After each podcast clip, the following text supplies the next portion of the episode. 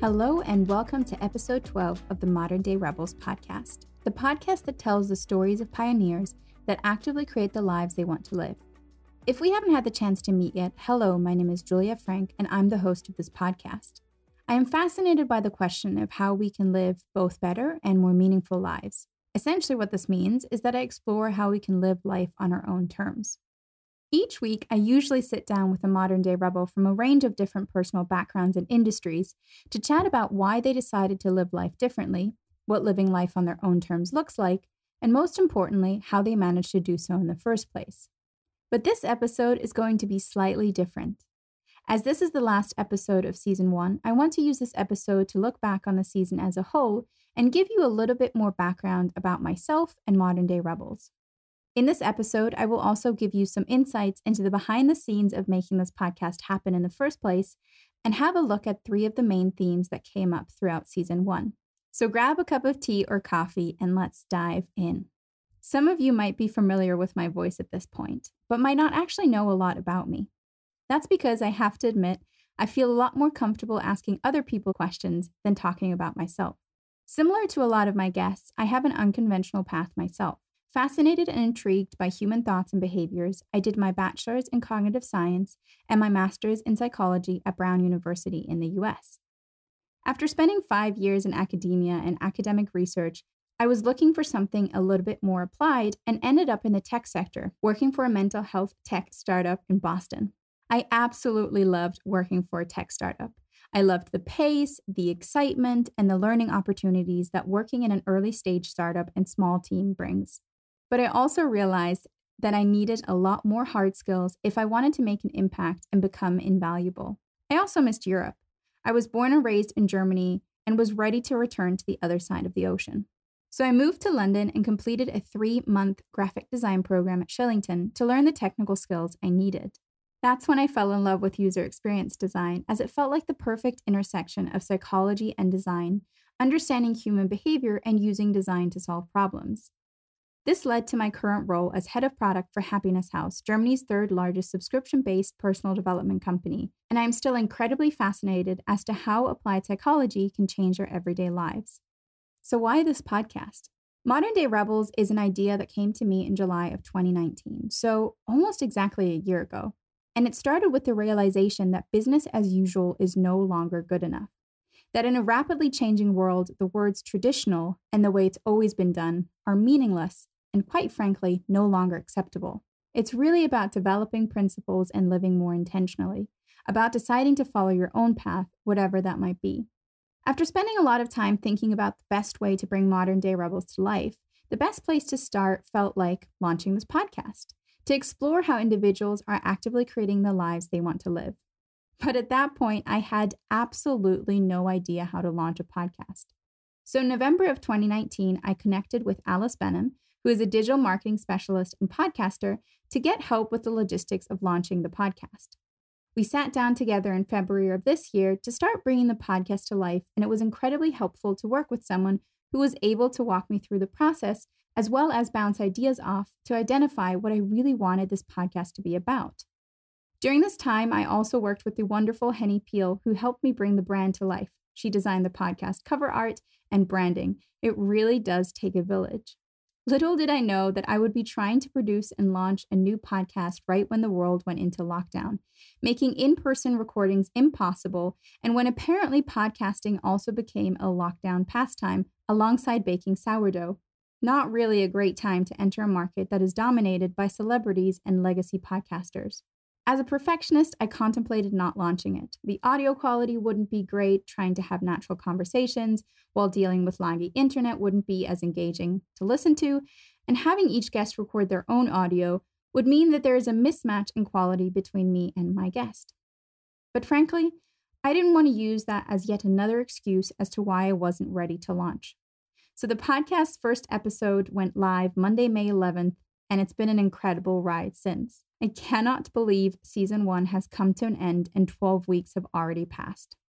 Before we look back on the main themes of season one, I want to thank you all for being on this journey with me. Starting a new podcast isn't easy. A couple of days ago, The Independent published an article questioning whether we've reached peak podcast. a question that was already asked at the end of 2019. According to Apple, there are literally 1 million different podcasts now, so I'm incredibly grateful for you listening, subscribing, writing reviews, sharing it with your network, and telling your friends about it. I also want to thank all my amazing guests this season. A massive, massive thank you goes to them for taking the time to chat with me and record each episode, sometimes even twice due to technical issues. And a massive shout out goes to Emily, my podcast editor, without who this podcast would literally not even exist on a weekly basis. Running a podcast is really hard work, especially on a weekly basis. So, thanks to Emily, we made it to the end of season one. A huge thanks also goes to my amazing fiance, Oliver, who is my first and number one supporter. So let's take a look back on season one. So much was talked about throughout the season, but there were three key themes that kept coming up. Firstly, the role of freedom. Secondly, the importance of just doing it. And thirdly, the concept of success. Let's dive into the topic of freedom. Freedom came up in the context of choice with two themes throughout the freedom to choose how you spend your days and the freedom of what you do. Aidan Carroll in episode one described freedom as being able to work in his own rhythm 0% one day, 500 the next. The ability to start and stop when he wants without permission. And similar in episode 11, Pip Christie described that freedom to her is the ability to craft each day so that it is suited for the particular moment. And it makes so much sense. We are cyclical beings. We used to follow the rhythm of the day wake up when the sun rose, go to bed when the sun set. Depending on what country you live in, work longer during the summer months to prepare for the winter, while taking a siesta because it's too hot to work in the afternoon in others. It's something that Marcus Eld and I talked about in episode 3. We are part of nature, so working with the natural rhythm of nature seems to be the path of least resistance. Sitting in front of screens all day that emit blue light and suppress our melatonin's production, which is the hormone that regulates our circadian rhythm, also known as our sleep wake cycle, is actually pretty counterproductive. Of course, we can use apps like Flux, purchase some of those trendy blue light glasses, and change our iPhone settings. But the question I have is Does that really have the impact we want to have? I can sit in front of a blank page all I want. If I'm not in a creative mindset because it's late, I'm tired, I have a full day of work behind me, or I'm simply in a terrible mood, no amounts of gadgets will help the creative genius strike or force my brain to problem solve. We are simply not wired that way. So, why is the expectation that we are able to be productive and accomplish our to do list at a constant pace, nine to five, which really is now eight to six if you're lucky? We are cyclical beings expected to work on a consistent output, and it's terrible for us. So, where possible, I would highly encourage all of us to embrace the natural rhythm of the day and not only have a morning routine, but also an evening routine that allows us to wind down for the day, something Kelsey Lane and I briefly touched on in episode 9. Freedom of choosing how we spend our days also came up in the context of building a life around lifestyle. Samantha Cousins in episode 8 talks about how her turning point was when she realized that she wanted to be able to prioritize friends and family over work. Marcus Eld in episode 3 had a similar turning point, questioning why he should spend all day at a desk to spend time in nature on the weekends, which led him to build a business that allows him to be in nature every day. And Sarah Curtis from episode 4 integrated her lifestyle with work by offering therapy sessions outside of the traditional therapy room. Freedom also came up in what we do, or rather, who we work with. Being able to decide which clients to work with as Samantha Cousins in episode 8 and Kelsey Lane in episode 9 talk about. Making sure the clients they work with align with their values. I think when potential clients come knocking, we often forget that it's a two way decision. It's not all about whether they want to work with you, but also whether or not you want to work with them. Being able to say no to work is a very privileged position to be in, but I used to say yes to everything. I needed the money, I wanted the experience, and it led to three things. One, I was usually incredibly frustrated and dreaded my workday. Two, I felt undervalued because I usually also got underpaid.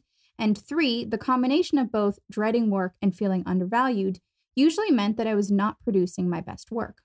If you can, I personally think that time is better invested in working on your own brand and doing outreach to clients that you would want to work with and enjoy to work with in the future. The second theme that came up throughout the season is the importance of just doing it. making that commitment, testing it out. So many of this season's guests made decisions wholeheartedly and stuck to them. As Sarah Curtis from episode 4 said in reference to changing careers and signing up for the Ironman, don't overthink it. Make a decision and go for it. Ultimately, just go for it and see what happens. If you feel close to sure it's what you want to do, just go for it. This notion of fully committing once you've decided is really important. Have you ever seen America's Funniest Home videos of people deciding to jump into a pool, changing their mind halfway through, and then usually ending up hurting themselves and landing in the pool anyways? Obviously, that's an extreme example, but that's kind of what it feels like when we make a decision and then question whether or not it was the right one to make. The only way to see if it was indeed the right decision is to just fully try it. And by trying it, I don't mean quit your job and fully commit to your side hustle. Please don't. Decisions like that take planning and calculations as they come with huge financial risks, which is something Cody Dillabaugh from episode 10 and I talk about. What I mean is that if you're sitting on an idea, you know that one day business idea in the back of your pocket, or that other career path you might be interested in, try it. As Pip Christie mentions in episode 11, it's so important to test things out and see how they go. See how you feel. Is this really what you imagined it would be like? Roshni Mathani from episode 5 had put this so beautifully. She said that no time is ever wasted because your learnings can always be applied. So just test it, see how it goes. Worst case scenario, you learned a new skill and something about yourself. Samantha Cousins from episode 8 also put this so wonderfully, saying that every no brings her closer to a yes. And it's so true. No successful idea was ever great from the start without being tried and tested and iterated. I could go into so many examples from Instagram to Netflix, but that would be an episode on its own. Alice Olens and I talked a lot about this in episode 6 that our careers are long and have multiple chapters in them.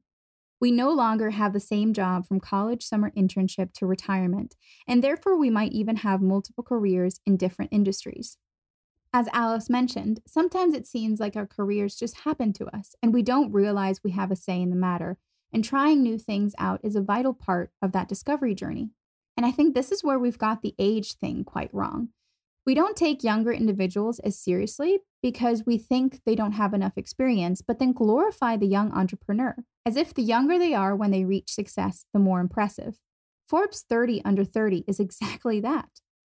I believe this is the first year that Forbes has launched a 50 under 50 list, specifically to highlight women shattering age and gender norms. It's right there in the title, as if we weren't expected to achieve anything much later in life. And if we do, it's shattering age norms. Is that why 30th birthdays are so dreaded? Because the opportunity of becoming something great has passed? Well, I call bull. The other thing is that our jobs shouldn't be our only source of fulfillment. This is something Alice Olens and I also talked about the misconception that all our happiness and fulfillment should come from our job. But what about the time outside of it? Why not use that to follow our passions and interests? I personally think there's something beautiful about pursuing something without the pressure of having to monetize it. A lot of creatives like Elizabeth Gilbert actually talk about that. The great pleasure of being able to do something just for the joy of doing it before it turns into the pressure of having it to be good. And I think this is where social media is a real pitfall because anything and everything is now shared online. Pandora Sykes describes this so beautifully in her new book, How Do We Know We're Doing It Right? when she says, We are turning ourselves inside out for the consumption of others. The constant pressure to have our hobbies be interesting enough to share, or that we have to be great at something because your entire friend group might see it on your stories, is a lot of pressure and takes away from the fun and lightheartedness of the thing itself. Callum Goodwilliam from episode 7 and I talk about the importance of following your interests and passions. He also mentions that the perfect job doesn't exist, and I think that's really important to highlight. It seems like we have this expectation that every aspect of our job needs to be fulfilling and engaging. Happiness isn't a static state you can constantly be in, it's an emotion we feel at the peak of an experience. Our jobs can't be perfect all the time because, in reality, that can never be the case. There will always be some things that you enjoy or aren't good at.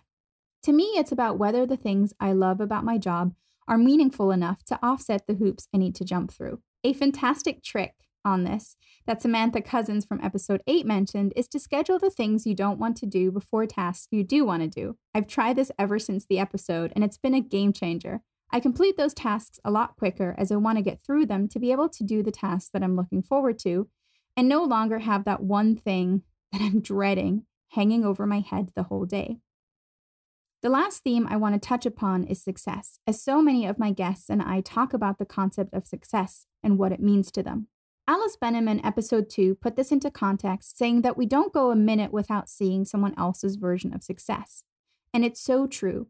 Back in the day, we used to only really be able to compare ourselves to those directly in our environments our colleagues, friends, family, and neighbors. And there was a great gap between celebrities and us. But now I have the ability to compare myself to people I have never even met at my fingertips. I find it so easy to get blinded by someone else's version of success or someone else's goals. Too often, these lines now get blurred, and I find it hard to make the distinction between what my version of success is and someone else's. They've become so entangled. Alice Benham and I also talked about how success is only really success if it's on your own terms. How does it tie into your values, your approach, and the things that are important to you? Again, it feels like we've moved to a society where only things worth posting are worth striving for. Baths and reading on the couch are documented in the name of self care, and that might work for some people. But I have never found that having my phone in arm's reach while posting stories on Instagram to be conducive to self care. Also, quick side note for those taking bathtub selfies, aren't you terrified of dropping your phone in the water? Anyways, it might just be in my little Instagram bubble, but it also feels like everyone is trying to sell you something these days. Buy it now, otherwise, you'll miss out. And this is where the question of do I want it or am I told that I should want it comes in. Does it trigger the scarcity mindset that I must have it, otherwise, my life isn't complete? Must have items, other people's goals, and measures of success are constantly dangled in front of our noses. So I constantly have to ask myself is this my version of success or theirs? And I believe this is where following our intuition comes in. Something a lot of my guests also mentioned. Kelsey Lane in episode 9 and I talk a lot about the power of following your own intuition, even if it's not the normal thing to do. Intuition can be such a loaded word, but to me, it's that internal voice, what Glennon Doyle in her beautiful book Untamed refers to as her inner knowing. Pandora Sykes in her book describes this dilemma so perfectly. In a world crowded with the white noise of other people's narratives, the collective narrative of social media, the multi strand narratives of binge TV, having your own singular internal narrative is nothing short of essential. So I'd say here's to following that inner voice more to pursue your own version of success. It's been a fantastic season, and I can't wait for season two. Season two will launch September 17th. The format is going to be slightly different to season one, but I'm not going to give away any spoilers just yet. You can follow Modern Day Rebels on Instagram and subscribe to the newsletter to find out more about the upcoming season. Also, if you want to make sure not to miss the start of season two, just subscribe to this podcast, and the first episode of season two will automatically show up in your favorite podcast app on September 17th. Some fantastic podcasts to listen to in the meantime are The Wallet by Emilie Bellet, a podcast to help you take charge of your financial future and to tackle the gender gap within investing, as well as Growing Up with gal-dem, a beautiful and powerful podcast sharing perspectives of women and non binary people of color. See you on September 17th. Until then, keep being a modern day rebel.